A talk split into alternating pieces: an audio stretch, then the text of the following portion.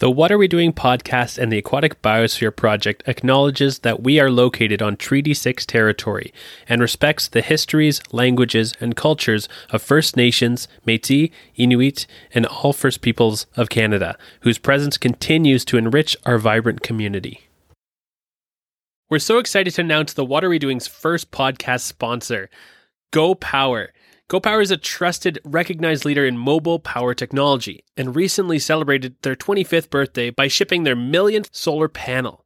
Since 1996, they have offered everything you need to go off grid, pairing quality products with unparalleled customer support.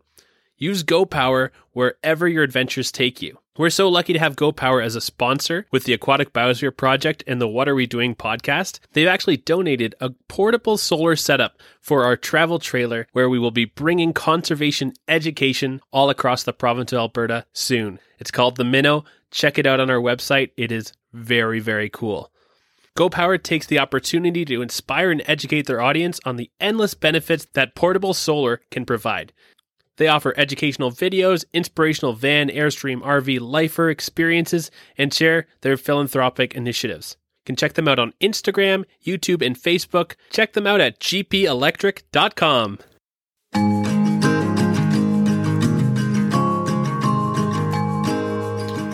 Welcome to today's deep dive episode. Today we're going to learn all about coal in Alberta and what might be the implications to our freshwater systems here in the province.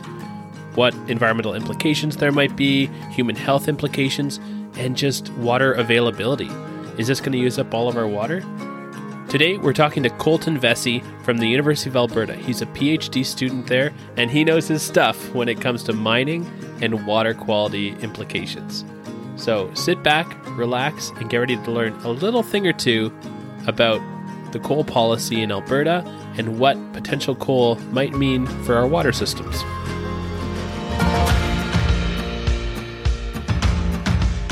Air. Wasser. Pani. G. Moana. Bumi. Tubig. Água. Low enzio, Mizu, name, Lulu, Voda. Miri, Echi. Chai, Shui, Magi, Why, Nero, Aqua, Voda. What are we doing? And how can we do better? Your one stop shop for everything water related, from discussing water, its use, and the organisms that depend on it. All the global issues that you really never knew all had to do with water. I'm your host, David Evans from the Aquatic Biosphere Project, and I just want to ask you something. What are we doing, and how can we do better?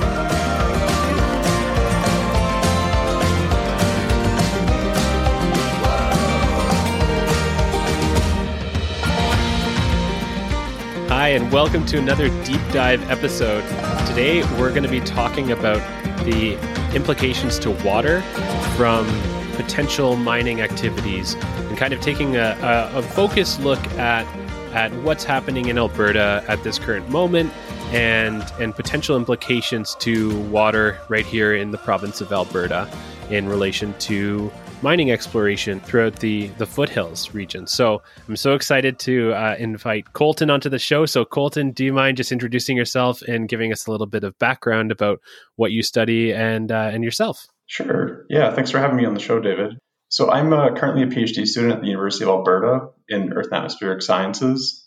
Uh, I study uh, a field called environmental geochemistry, uh, and I'm also a registered geoscientist in training with the Association of Professional Engineers and Geoscientists, of Saskatchewan. So the field that I study, in, um, like broadly biogeochemistry, uh, and more specific for what I do, called environmental geochemistry, it's really this the study of integrating uh, biological, chemical, physical, and geological processes, uh, and trying to understand uh, different different environmental and mining systems as a whole. Uh, and I, I, specifically study and focus on uh, trace contaminants and their uh, mobility in different environments. Uh, so contaminants like arsenic or selenium and, and vanadium. And typically that's associated with mining environments, but we also do study natural analogs as well quite a bit. Nice, nice, and um, we're going to jump right into that, I'm sure, uh, and kind of explaining a bit about what what those terms are, like mobility and things like that, uh, as they apply to kind of what's going on at this current moment. But thanks so much for being part of the show today. So, for those who are listening to this podcast who aren't in Alberta, or even for that matter, who are in Alberta, but haven't heard about what's currently happening in the Eastern Slopes region, could you just start off by explaining uh, what has been happening around coal these days in Alberta? Yeah, for sure. Uh, yeah, it's been a big controversial topic here in Alberta. One thing I'd like to do just before that is a quick land recognition. Um, so I'd like to recognize that I so I live in Edmonton, Alberta, and I think you do as well. So I acknowledge that we are located on Treaty Six territory and respect the histories, languages, and cultures of the First Nations, Métis, uh, Inuit, and First Peoples of Canada. Um, so, and that ties quite a bit into the coal mining as well uh, here in Alberta. So, coal mining has been happening in Alberta for a long time. It's pretty historic here since it's been happening since the 1860s. Uh, at that time, that was mostly thermal coal for heating houses. And then in the mid 19th century, there was a transition to open pit mining uh, at larger scales. Associated with that has a lot of different risks, uh, which have been dem- demonstrated within Canada, but also globally as well. And we can talk a bit about that in a moment. But what really sparked people's uh, interest and uh, concerns in Alberta here is specifically the potential for open pit mining in the eastern slopes. There, and then the Alberta government also rescinded the 1976 Coal Policy Act, which prevented a lot of open pit coal mining in what was considered Category 2 land, where initially there there was never supposed to be coal mining due to the sensitive nature of the ecosystems. So kind of those combined, it raised a lot of concern in the last six months. But with that in mind, though, the there some of the mines are on Category Four lands that are still located within the eastern slopes, uh, and they fall under um, different rules and guidelines um, for various reasons. Yeah, it's a huge area of land that we're talking about. Um, it, it's not it's not just one small area. This is I've heard it referred to as as the size of Vancouver Island. I'm not sure how accurate that is. Uh, maybe you can touch on that. Yeah. So the there there are four categories. So uh, category one is usually related to provincial national parks where there's no mining. Category two is outside of the parks, um, where in some cases there may be mining allowed, but typically there wasn't. Uh, and then there's category three and four, which were uh, allowed open pit mining to various degrees. And for the extent, they're quite large. I don't know the exact hectares of land. Yeah, Sorry, I don't know that actually. That's fine. No, it, it, I know it, it, If you look on a map, and and for listeners who are interested, they can they can look on. We'll leave links to to some of the information around this, and and to kind of get an, a sense of scale as well, because it's we're not talking about a small region. We're talking about impacting quite a large area that maybe isn't as accessible and people aren't always in, but it just because people don't go there and lots of people don't visit every day doesn't mean it impacts daily life um, for many many yeah, people. Exactly, and I think the thing is that there there are multiple mines being proposed. I think there's currently six that are still moving forward with exploration within these areas. Uh, initially, there were more, but since um, early January, I think some of that was scaled back uh, on the permitting. And when we look in BC, just over in the Elk Valley, which is what most people are kind of comparing uh, our side of the slopes to as well, the Teck Resources mine in the Elk Valley spans 32,500 hectares. It essentially goes all the way from Sparwood up to almost up to Calgary in some places. Wow, uh, it's quite it's quite vast. It's very long. And I think Elk Valley themselves they they had five open pits and now they're down to four, and with another one being proposed uh, and going through an environmental impact assessment um, and they have a long lifespan of, mining left in that area. Uh, whereas compared to here in Alberta, we don't really have any mining in those regions currently. So this could have large environmental and health impacts depending on whether these mines move forward or not.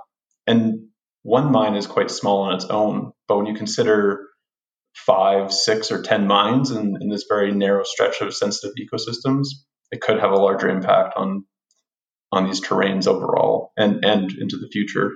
Yeah, exactly. Can you take us through some of what are what are some of the potential effects to freshwater systems from coal mining operations? Yeah, I think that's what everyone really wants to know. So there are different impacts depending on what stage these companies and mines are at. So to just kind of go through what a mine life looks like, usually it starts off in exploration. They're, there's, they're making roads so they can get drill pads on to certain locations to get drill holes so they can figure out uh, certain geological targets that where the resources are, and they can map out their indicated and measured resource reserves. And then based on that, if they think it's financially viable, they move forward uh, into an environmental impact assessment, uh, which is quite extensive now. Um, it less so in the past, uh, but typically what that involves is they contract out consultants, environmental consultants, who do baseline studies on the area to look and see what the environment's like currently, uh, and then they do predictions into the future of what it might look like after mining and during the mining. And then once that's done, if it's approved to be an open pit mine, uh, they move forward into breaking ground, and that involves moving vast amount of overburden. And overburden is it's soil and geological material that's kind of over top of the commodity that they want to get after. So in this case, coal. Uh, and then what they have to do is they have to move all that overburden and then store it on site. And what happens when you do that, you end up enhancing the weathering of the phases and different minerals that are already there. And associated with that is where a lot of the contamination comes from uh, due to oxygen flow and rainwater being moved through it. It really enhances uh, the weathering. And of, of, particular, and some of your viewers might actually know this, um, but the mineral pyrite, it's an iron sulfide mineral. It's often collected as a gemstone. Uh, it actually that that's the phase that contains most of the contaminants, such as arsenic and selenium. Really interesting. Yeah, and when you when you enhance the weathering and, and the leaching, uh, you can get very elevated concentrations of these contaminants running off into the ecosystem if it's not properly maintained or uh, stored on site, which is the case what we're seeing in the Elk Valley currently and have been seeing since the early 1980s. Uh, there have been elevated selenium concentrations above the water quality guidelines. Um, and just for reference, the water quality guidelines here in Alberta for selenium is two parts per billion, and for nitrate uh, is three milligrams per liter, or sorry, three parts per billion per million. Sorry. And the nitrate actually comes from what, what they use in their explosives to actually move the overburden oh. and separate it. It's it's called uh, it's called ANFO, ammonium nitrate fuel oil. It's just an explosive that helps uh, break things up. Uh, but then that the nitrate also becomes very toxic and, and elevated. Uh, so that's also another concern. Teck Valley, or sorry, Teck Resources in Elk Valley, they've been seeing concentrations exceeding 100 uh, parts per billion of selenium and uh, up to 40 to 50 parts per million of nitrate in some cases. Um, and it depends on the season as well. Uh, there's a lot of correlation with um, seasonal runoff due to the nature of the flowing water and moving into the streams. Unfortunately, though, associated with the elevated concentrations, there's a lot of risks and their deleterious effects on the native species in those areas. So, uh, for example, Teck Resources, they've seen large impacts on the native West Slope cutthroat trout populations in, in the tributaries to the Elk Valley and the Elk River basically what's happening is they take the overburden which is basically the topsoil and everything that's sitting above coal they take it and they pick it up and move it to the side and they use explosives to loosen it up and expose it. And, and basically you can think of would it would it be right to think of it as kind of just moving it and making a giant mound or or is this being spread out over a large area? Yeah so kind of both. Um, the the vast amount of waste rock that they have to, or overburden that they have to move, uh, which is then called waste rock because there's no valuable resources in it. And they push these into what are called waste rock dumps. Historically, um, what has happened, it was called mountaintop mining and valley fill. So they would remove all this overburden and then push it as waste rock dumps into a nearby valley to, to store it. And that's the reason why there's so much contamination. Um, and, that, and that's also been seen a lot in the United States, uh, in the Appalachians. They have many, many coal mines with this issue, and they're, they're still dealing with them today.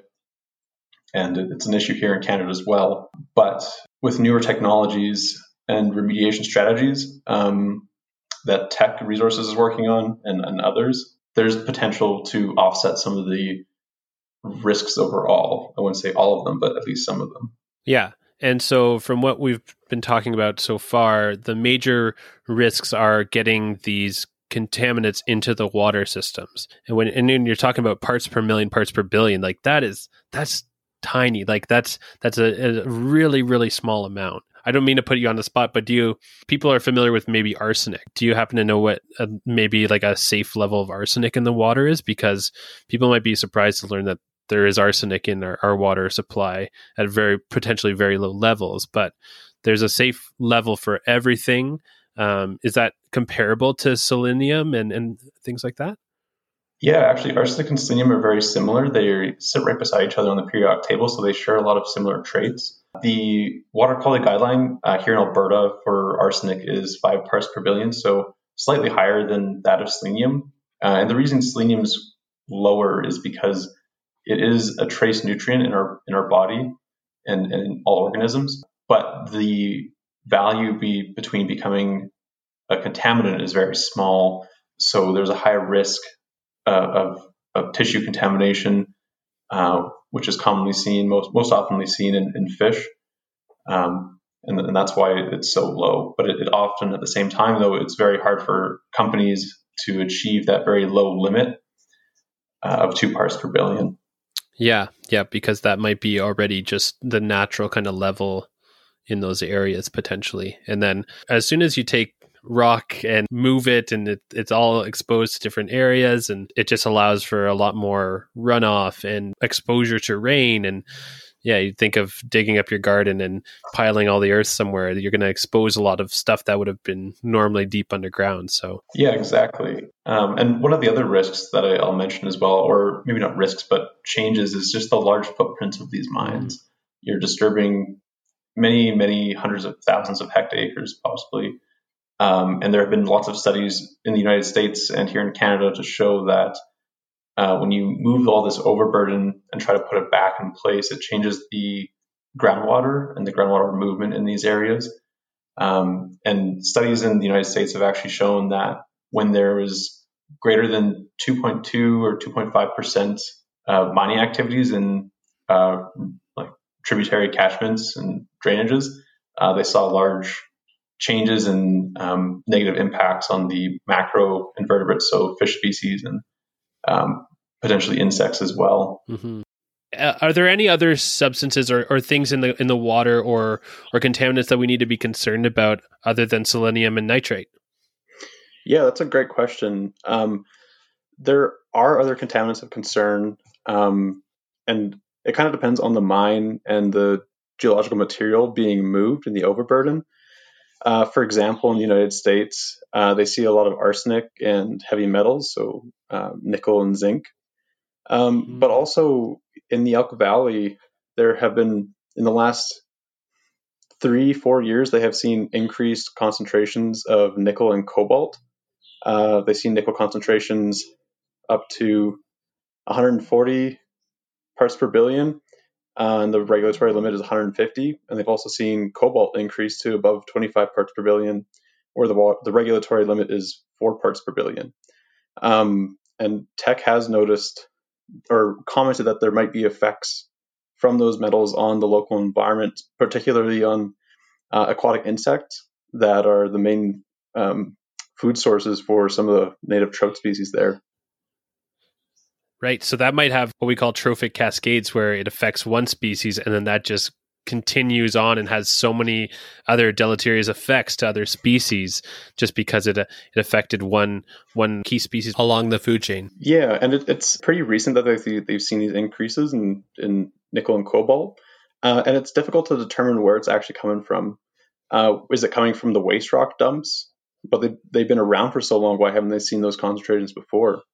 Or is it associated with um, something else they're doing? Possibly these new saturated rock fills. Is it coming from that potentially? They they they have full scale operations of those going, so it's difficult to say, and it's still kind of early on, but it's definitely worth keeping an eye on. That's concerning if if it's something that we're seeing a, an uptick in, but we've been doing this a long time and we have a pretty good idea and handle on most things. It's concerning when we have an uptick in something that kind of out of the blue mm-hmm. and how what kind of implications it would have for our, these new potential mines. Yeah, definitely. And uh, I think the, one of the other things I've been kind of thinking about as well, it hasn't been talked about, is the potential for arsenic mobility.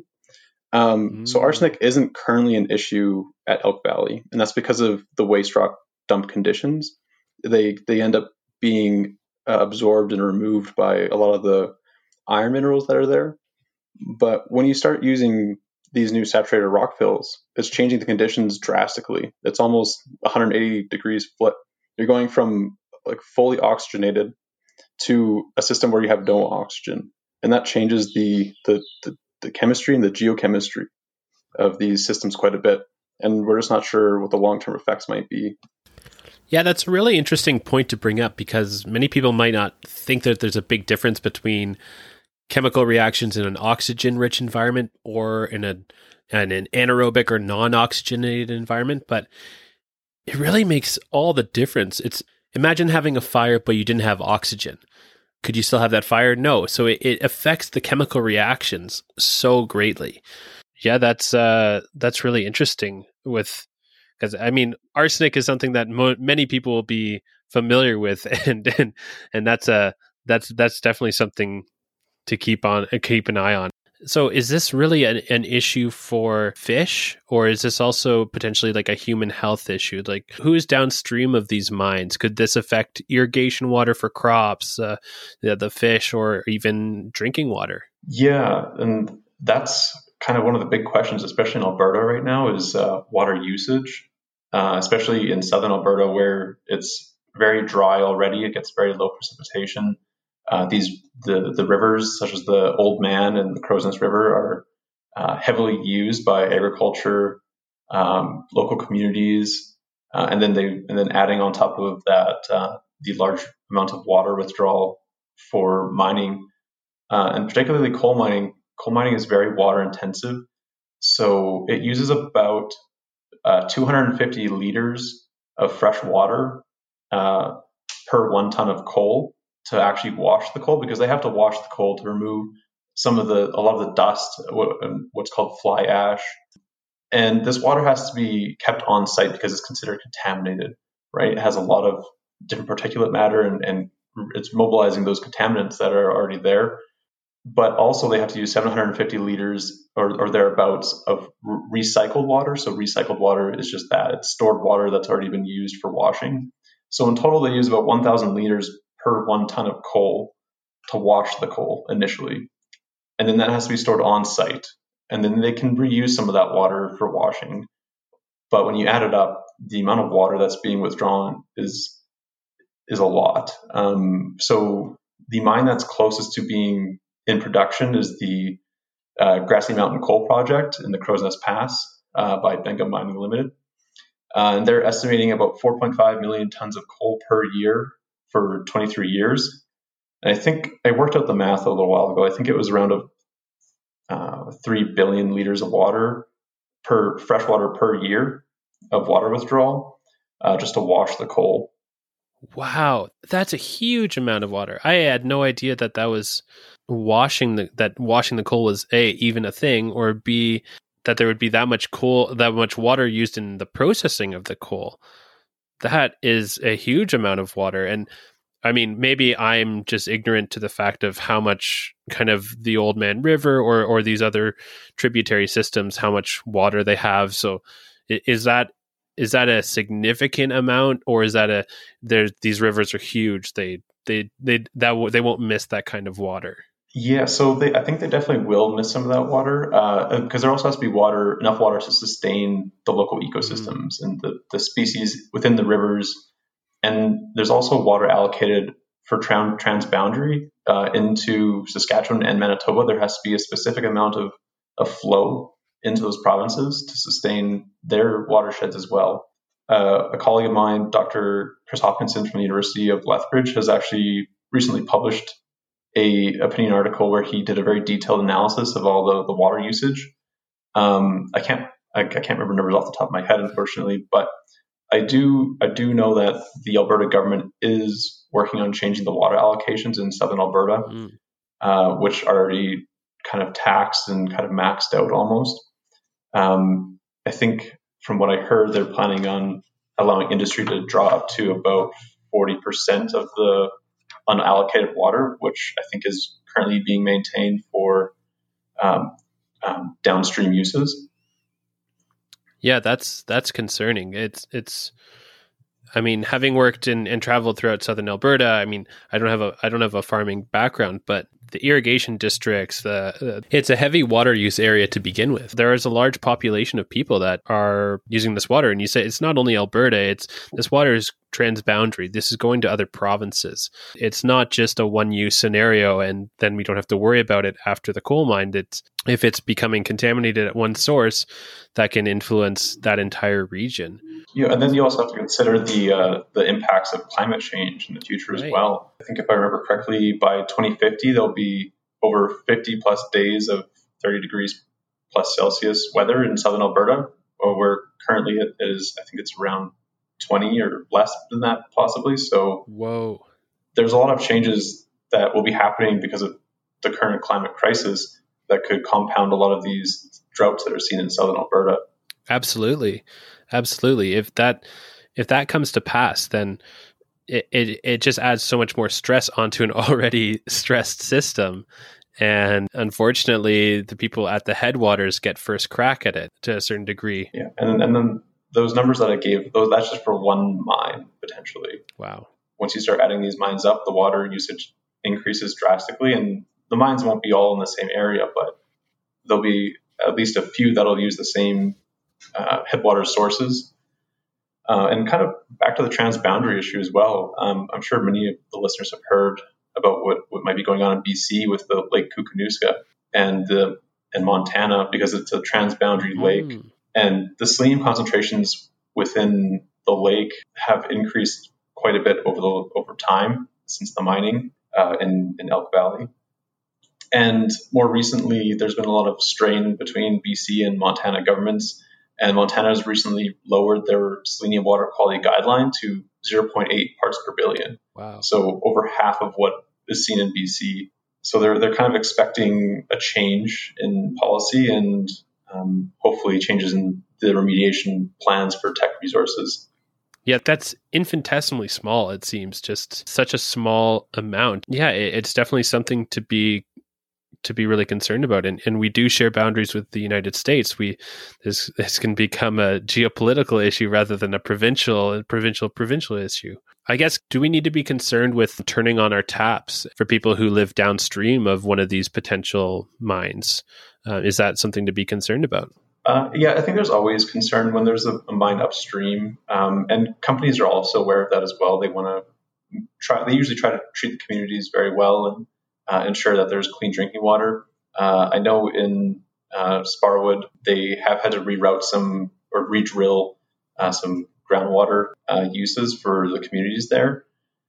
Um, and it's difficult to kind of compare it to here in Alberta too, because that's a his, like tech Teck Resources in Elk Valley is a historic mining site. They they've been using old practices of waste rock dumps uh, for 40 years or more now. Um, and here in Alberta, there are proposed changes to the remediation and reclamation plans. And I can briefly talk about that because I think it's pretty important in understanding that, and because that'll really impact the uh, groundwater and the water quality downstream. And Teck, Teck Resources has actually been putting in a lot of work um, in trying to fix their water quality issues. In 20, 16, I believe they had a full scale water treatment system come on on board to help uh, remove the, some of the selenium and nitrate from the water. Uh, unfortunately, their, their first attempt wasn't very successful because in the process they ended up converting the selenium to actually a more organic form, which is more toxic and bioavailable. Uh, and they saw an immediate fish die off. Um, but since then, they've uh, upgraded their system and uh, it, they're seeing better success. And the proposed mines here in Alberta are planning on using some of the methods developed by Teck. And the one that's been talked about the most is what's called saturated rock fills or saturated backfills. And what that is is essentially they have you have your open pit, and instead of putting the waste rock off to the side, they'll they're, they're planning to put it back inside the pit, and then filling it with some of the contaminated water.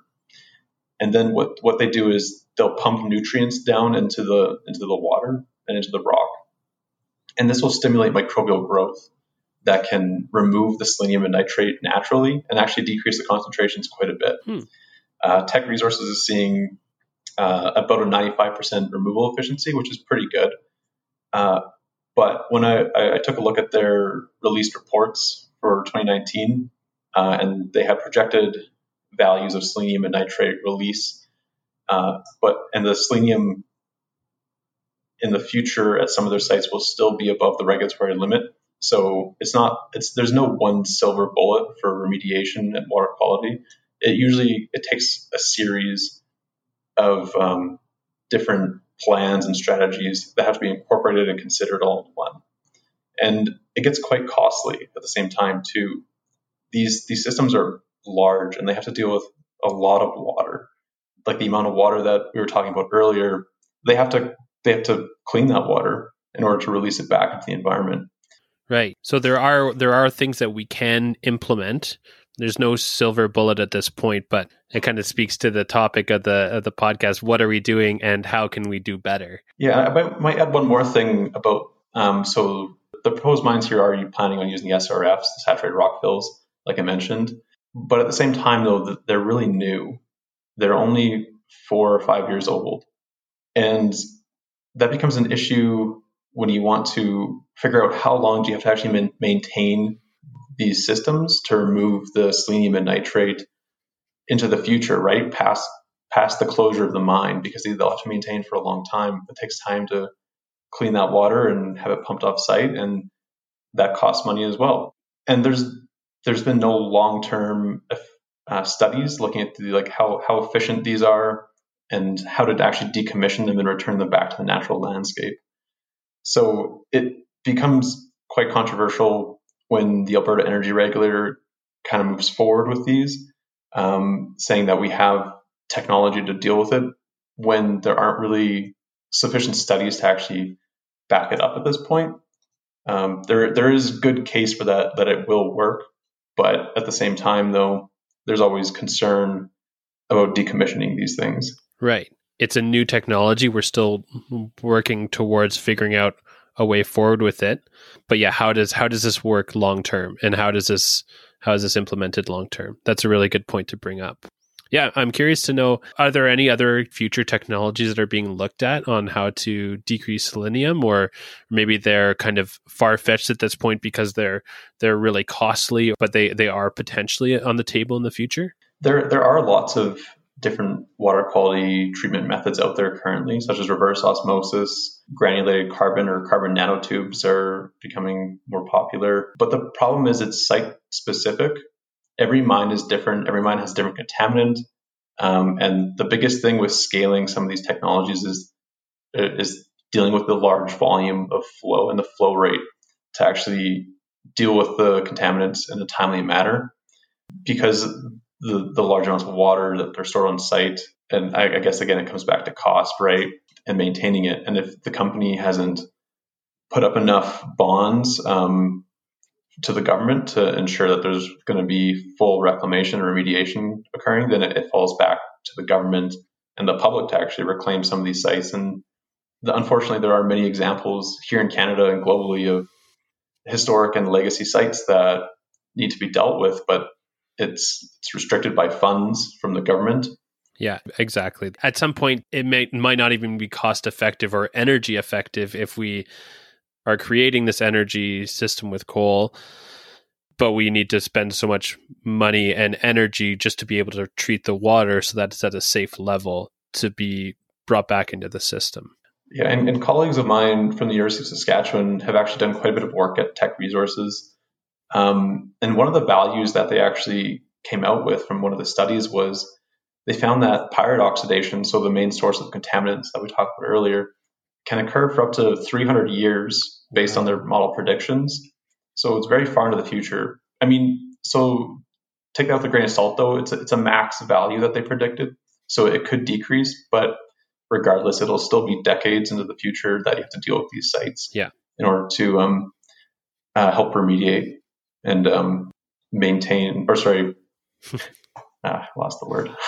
yeah, to, to keep uh, uh, keep remediating into the future. Yeah, and I mean, we don't have a great history of building things that can last for 300 years uh, and and be fully functional at, at that point, let alone creating a, a wastewater treatment facility at a mine to be able to treat an entire river uh, that's flowing through it. At yeah, and, and, yeah, sorry. So, and I think that comes back to the history of Alberta as well. So we've been mining, like I said earlier, we've been mining coal for a long time, and there are currently large scale open pit operations ongoing. Uh, it's a mixture of metallurgical coal, which is used for steel making, uh, and also thermal coal, which is used for heating. But with the new mandates and um, promises by the government that will be phasing out thermal coal power in by 2030, uh, a lot of these thermal coal projects are be closing down here pretty soon. Uh, and one of note, actually close to Edmonton, is the Highvale mine, just so west of Edmonton. That'll be closing, I believe, this year or next year. And unfortunately, we, we have had environmental incidents here in Alberta as well associated with coal. Uh, so, Obed Mountain Mine, just out by Hinton, there was a large tailings dam failure that spilled uh, millions of cubic liters of tailings into the Athabasca River. Um, and there was associated contaminant release with that. Uh, I think that was back in 2014, I believe. And also um, a bit farther into the past, in early 2000, uh, there was selenium contamination uh, from the Cheviot mine that was found in the McLeod and Gregg rivers, uh, just just outside of the uh, Jasper board, Jasper Provincial Park, and that mine's been closed for a while now. And the government wasn't hiding this data, but they weren't um, saying that it was that wasn't happening. There there have been a few government panels and studies looking at fish tissue contamination or selenium contamination um, in the fish populations there. So we have our own issues here in Alberta as well with coal mining. Yeah, absolutely. And thanks for getting me back on track here. Uh, yeah, we have a we do have a, a history here of open pit mining uh, for different types of energy as well. We're the home of the oil sands here in, in Alberta. So, yeah, what what makes these potential mines different than them than these previous mines? So, I think some of the biggest differences is the location of these proposed mines. Um, they're in that narrow narrow kind of landscape of the category two lands, which is really a transition from mountainous terrain to kind of the foothills areas or foothills regions. And that hasn't really ever been mined before. So, how do we assess the impacts, the and the long term impacts um, of those mines, especially when there's six or ten mines in, in, across the whole whole area? And while there there is the companies do are proposing these new methods that we talked about, such as saturated rock fills. Um, I think they're relying on them too heavily um, at this stage since they're so new and usually regulators, energy regulators, are quite wary of new technology because it hasn't been completely proven, and for good reasons too. Um, and I think one of the other differences too is actually the coal quality there's been lots of talks about the, the quality of the coal and how it, it actually isn't worth as much as the, the companies are proposing that it is. Mm. And there's been a number of um, uh, people talking about this, and most notably um, Cornelius Kjorn. He's a coking coal specialist and consultant who worked with Teck Resources for many years. And he he did a study on the Grassy Mountain Coal Project and showed that they'll have decent coking coal within the first two years, but after that it'll decline quite rapidly, and the the coal projections may not be there. And then I think combined with that, a lot of where a lot of the um, hesitance is with uh, the people of Alberta is that there are alternative methods coming online globally for coking coal. Uh, and metallurgical coal can only be used as a coking source for steelmaking. It doesn't have any other purposes. So if and the other alternatives are electric arc furnaces and hydrogen, and those are coming online pretty fast, and our electric arc furnaces are all already being used. So how can we justify opening new coal mines in during the midst of a climate crisis with carbon emissions when the coal quality might not be there and that that'll impact the longevity of the mines and the revenues to the the province of Alberta and the public and balancing that with the potential risks associated with open pit mining and changing the landscape permanently. The ramifications of doubling down on coal is is quite large. And if it, it doesn't have as much utility as it has in the past, that is definitely a concern when we when we venture into something that is is really become quite the hot button topic issue in Alberta. You've spoken with a number of different people across the province, and it seems that this to me at least has seemed to have struck a real chord with Albertans. This issue of coal extraction in the in the foothills region, and it seems to cut across party lines. So why why do you think this has become such a bipartisan issue of being concerned about our headwaters? Yeah, and I think that's it's great to see so many people voicing their opinions about this, um, especially just independent of what your your political views are. And I think the reason why it, it gets at people, especially in Alberta, is the Rocky Mountains are important to everyone here. It's a it's a iconic symbol for everyone, and it's a place where we pride ourselves on and like to go and spend our free time and vacation. But it's also, uh, I would say, a, national symbol as well. Um, and people from in other countries come here just to see the Rocky Mountains and mountains, and um, so I think it's based on that alone. I think it's it's really causing people to rethink what energy and resource development means, um, and being so close to home um, at the headwaters as well. It, it's an important topic because these these these headwaters feed different basins. So they feeds the southern southern Saskatchewan uh, near the Crowsnest region, um, and then more north in the Rocky Mountain House Nordegg area that feeds into North Saskatchewan.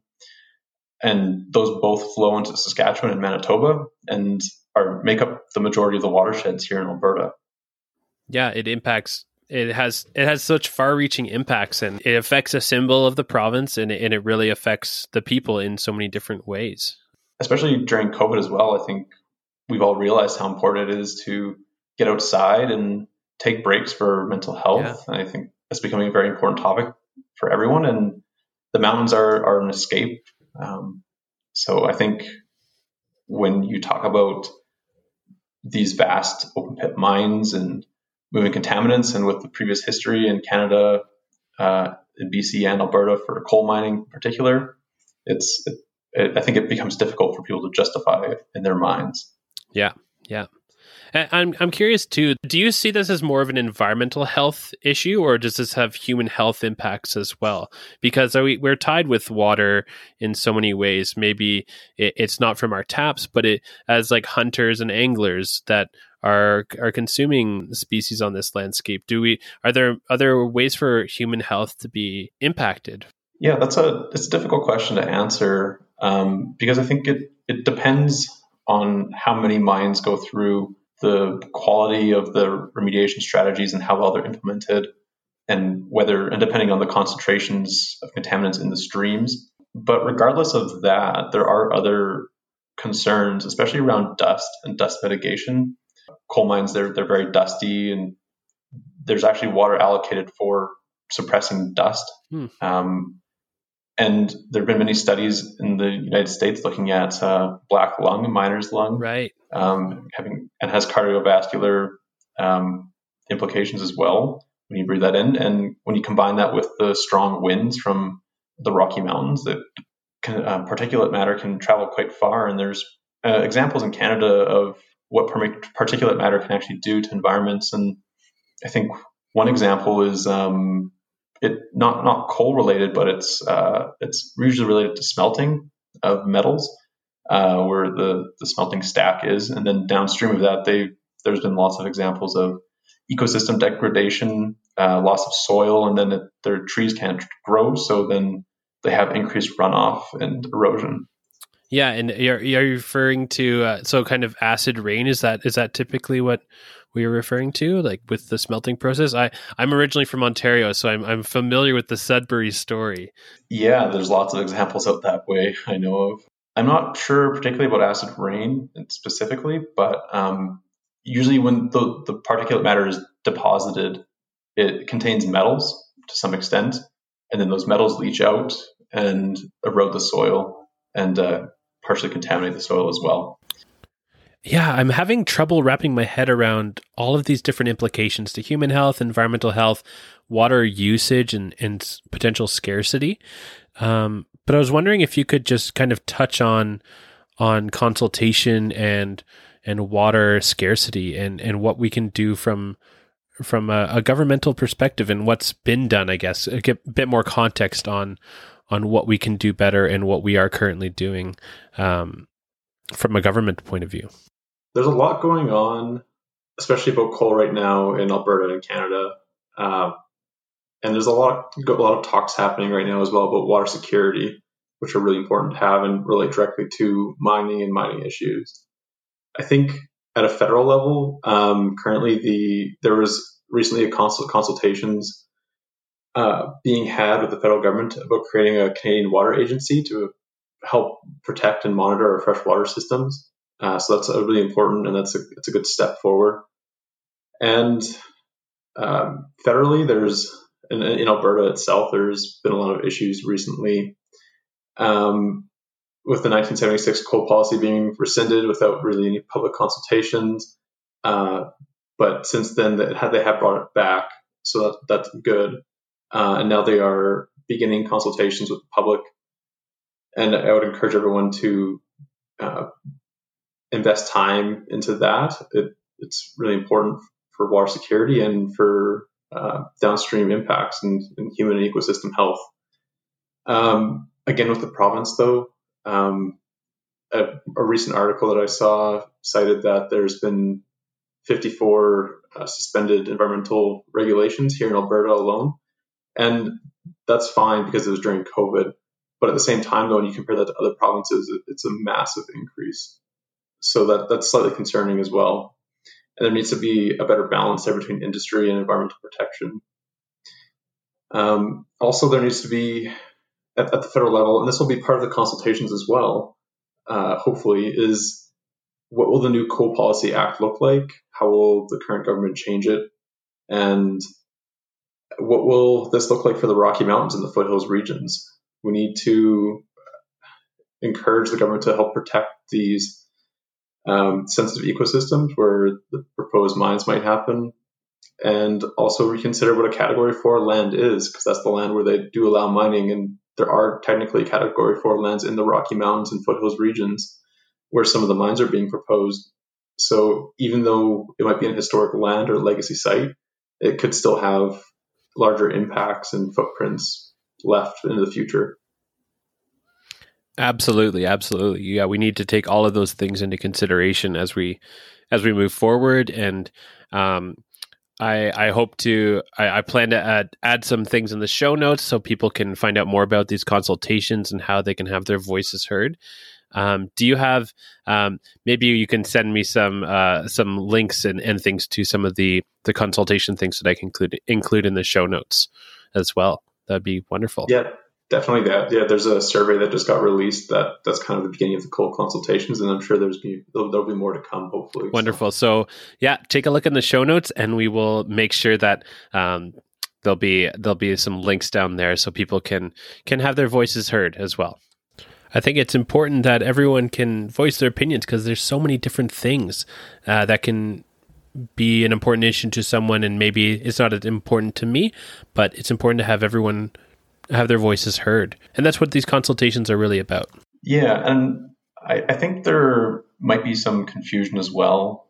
Lots of people think of acid rock drainage or acid mine drainage, and they're typically you see that in the United States with associated with coal and you see, you see these pictures and they're bright yellow and bright orange. Right. Uh, that's just due to the mineralogy, um, like the type types of minerals that precipitate out. Uh, but that's not what we expect here uh, at these mines. So it's a different type of mine drainage called neutral mine drainage, um, and that's what's seen in BC as well. And it's just due to the uh, high amounts of carbonate minerals to actually remove the acid naturally uh, because our Rocky Mountains are made of predominantly limestone and dolomite, uh, calcium carbonate minerals. Sorry, I'm getting a little technical. no worries. But really, you you can't really notice contamination if you look at the Elk Valley. You don't see any of those very vibrant colors mm. associated with acid rock drainage. It's, it looks pretty much normal, but chemically, um, there's contaminants there and water quality issues associated with that. It's something to keep in mind too. With as you as you're saying, this is this is new. We haven't mined in these areas, and we can do all the ex- expected things as well. But that, I mean, I guess that's a plus for it that we wouldn't have to really have to worry about that. Yeah, I, I'm I'm so interested to hear. So, for those who are listening to this podcast and they may have some strong opinions about this and they want to have their voice heard about coal exploration how can they get involved? Yeah, there are lots of great ways to get involved right now. Um, I think the most important and the best way is to talk to your representatives, send them emails and letters of your thoughts, um, but also try to become educated on these topics. There's there's a lot of information and there's a lot of different uh, scopes within mining. Uh, but there's lots of good material out there. I would recommend uh, the Alberta Wilderness Society. They they have uh, virtual town halls that you can watch on YouTube. Uh, the Canadian Parks and Wildlife Society of Alberta, they also post a lot of great information that you can read up on. Uh, and they're, they are, they're always on top of the, the news that what, what's changing. But really, yeah, I think talking to your representatives and voicing your opinions there is, is the most important. Yeah, absolutely. And I think regardless of the of the topic, I think engaging with your local representation if it's something that is it seems like it's too large of a thing to change uh, it has to start from somewhere. So um, yeah uh, joining together and, and talking to your local representation is huge for environmental issues everywhere. And one other thing i'd like to highlight as well if um, listeners like have questions they can they should always feel comfortable to reach out to a scientist or scientific community at the local universities, um, we're a lot of a, a, big part of our job is outreach and trying to communicate our science and what what we find. Um, so I hope that um, the listeners feel comfortable enough if they have questions to reach out to me or other experts in, in our field. Exactly. Colton is is a great great guest and we're having a great conversation. I, I, I don't think he'll bite. We're not in the same room because of COVID, but uh, I'm sure there's there is kind of a typical shroud of oh they're at a university they won't answer my email. But people who work at universities they may be busy, but they also are are studying these topics because they're interested and they want to help grow knowledge about that. And and i think it's yeah that's a really great salient point of it doesn't hurt to ask and to to find out more from the people who know more. And that's exactly why we're talking today because i know very little about this subject and you know quite a lot. So i'm i'm so excited that you were able to uh, we were able to have some time to, to chat about this. And uh, yeah you've opened my eyes to quite a few things with uh, in regards to coal in the eastern slopes. Yeah, I was wondering if we could just maybe finish off with a bit about can you telling our listeners a bit about your career path and how what led you to doing research in this field? What really got you uh, excited and, and interested in this in the beginning? Of course yeah. Um, so after i finished so i grew up in southern alberta. I think that's a good place to start. Um, i spent a lot of time in the mountains fishing hiking. Um, and that was a big part of my identity and, and through a big part of everyone's identity in Alberta, I think, and that's why the Rocky Mountains again are so important. But and then I went to University of Saskatchewan. Uh, my plan was to move into marine biology or fisheries, uh, but then I ended up taking a geology course, and that kind of changed my view and what I understood, and it was very practical, and that's what I liked about it. Uh, and when I went back to Okotoks or southern Alberta and looked at the mountains, I could understand them to a deeper level. Uh, so it kind of hooked me in that way. Um, but at the same time, though, I always wanted to work in environmental sciences in some aspect. And then um, my old supervisor from the University of Saskatchewan uh, took me on as a research student. Uh, did a master, or an undergrad thesis with him, and then ended up doing my master's with him. And he he specializes in environmental geochemistry. Um, and at that time, I did uh, work on the oil sands mines, actually, on reclamation strategies there, which was quite interesting. It could be a whole other show. that's a whole other topic right there. Yeah. yeah, and um, and it, I think one of the difficult things about my field and earth sciences in general is that it's very underrepresented in primary school and junior junior high and high school here in Alberta and, and across Canada. So I didn't really actually understand what geology was until my first year of university. Um, so I'm, I'm hoping we can start making that change, but it's at the education level, it's quite difficult. Yeah, it geology I, it's not portrayed as glamorously as it maybe should be because there's there's so many aspects that affect everyone's daily life. Like look at what we're talking about right now. Yeah, and one of the other really cool things about my job and my career path is I get to do a lot of traveling. Like I, I get to go to a lot of mines, uh, particularly up north. That's where a lot of them are. Mm-hmm. Um, and they're very remote sites, and I'm sure you've been to a lot of remote sites as well, being a field biologist. Yeah, and the funny thing with remote sites are they are pretty much their own entire world. I mean, I haven't spent much time in an actual mine, but it, they seem to have their own working systems, and yeah, they're absolutely fascinating to figure out how they how they run. Maybe to to wrap this up here, if there was one thing you would want people to take away from this conversation, what would you say would be uh, your take home message? Yeah, there's a lot that the listeners can take away, um, and I I hope that what you guys can understand is that these are large scale uh, mines and they do have long term impacts on the environment, um, potentially environmental and human health risks. Uh, and it also they take a long time to remediate and, and close and bring back to the environment. And there are technologies being developed, but at the same time, though, we have to take that with a grain of salt. Um, and I think trying to understand these systems more broadly um, can help uh, the public get a better grasp on maybe their views, whether they're pro or against these mines. Perfect. And yeah, and and it's something to say too that we we do need resources and resource extraction does happen. We do have to take into account the the effects and and how and the implications that can have and and how long term how widespread and how many people and and organisms are affected by that. And it needs to be uh, all taken into account. Yeah that's a great point. We as a society we do need resources and uh, specific resources for different things, and we do need steel in order to advance our society. Um, but at the same time, though, can we use alternatives more so in Canada and globally rather than mining um, for a resource that might not be on the market for very long? Absolutely. Yeah. So what are what are the alternatives and how can we yeah, what are we doing and how can we do better? So yeah, what are the alternatives like this the hydrogen uh, version and and those other sorry, I, I I can't remember exactly what they were. Yeah, so the alternatives currently um, are electric arc furnaces. And actually, I found a stat from a recent paper published in 2019 show, showing that uh, electric arc furnaces use will grow from about 10% to 50% uh, by 2050. And that's over the lifespan of these mines here in Alberta. And electric arc furnaces, they still do need uh, a bit of coking coal sometimes, but they're much more efficient. They use a lot less. Or they can also reuse old steel and um, to, to make more high purity steel. Um, and there's also hydrogen based or um, iron, what's called iron reducing systems uh, or direct reducing.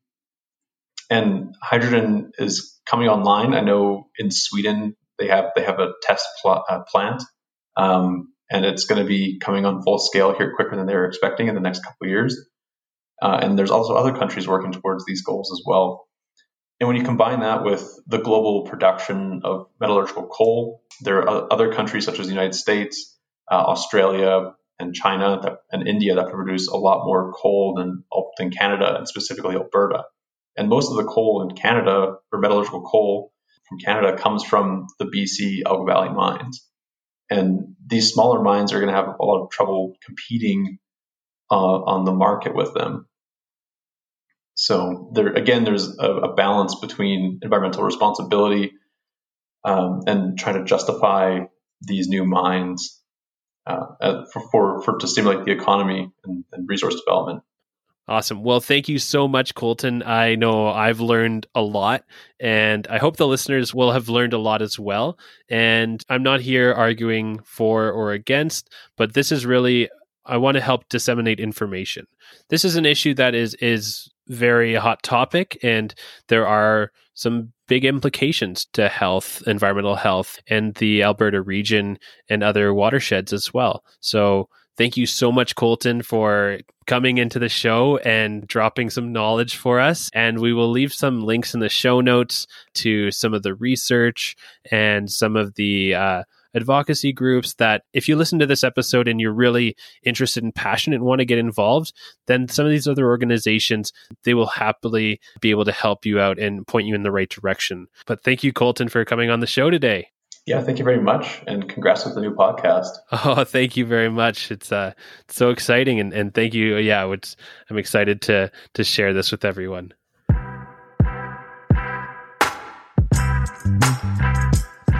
Thanks for tuning into today's deep dive episode about coal in Alberta and the potential impacts to our water systems. I'd just like to thank Colton Vesey again for taking the time to speak with me about this really fascinating topic. If you want to get involved and make sure that your voice is heard, the Alberta government has just released their initial survey for their consultation process on coal in the foothills. So, if you want to fill out that survey, it closes on April 19th, 2021. There will be a link in the show notes that will take you straight to the survey. There's many other ways to get involved. Many other organizations are really concerned about this as well and are helping to inform and bring people together about this issue. There will also be links in the show notes to some of these organizations, like the Alberta Wilderness Association and the Canadian Parks and Wilderness Society, CPAWS. Also, there's great groups on Facebook that are also striving hard to raise awareness and band people together. I would highly encourage everyone to go and check out that survey and fill it out for yourself. If you have any questions about coal or uh, anything at all, you can feel free to email the show. You can also feel free to email Colton, and his email will be right in the show notes as well. I'm the host and producer, David Evans, and I would just like to thank the rest of the team from the Aquatic Biosphere Project, specifically to Paula Pullman, Sophie Cervera, Anna Bettini. Thanks for all of your help. To learn more about the Aquatic Biosphere Project and what we're doing here in Alberta, telling the story of water, check us out at aquaticbiosphere.ca. And if you have any questions or comments about the show, we'd love to hear them. Email us at conservation at aquaticbiosphere.org.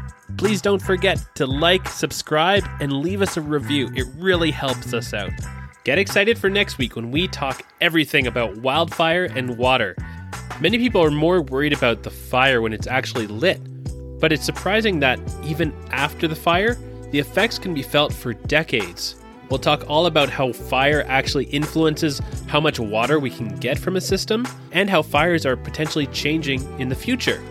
You'll hear from Dr. Kevin Bladon from Oregon State University all about the impacts of wildfire on our freshwater systems. Tune in, you won't want to miss it. Thanks, and it's been a splash.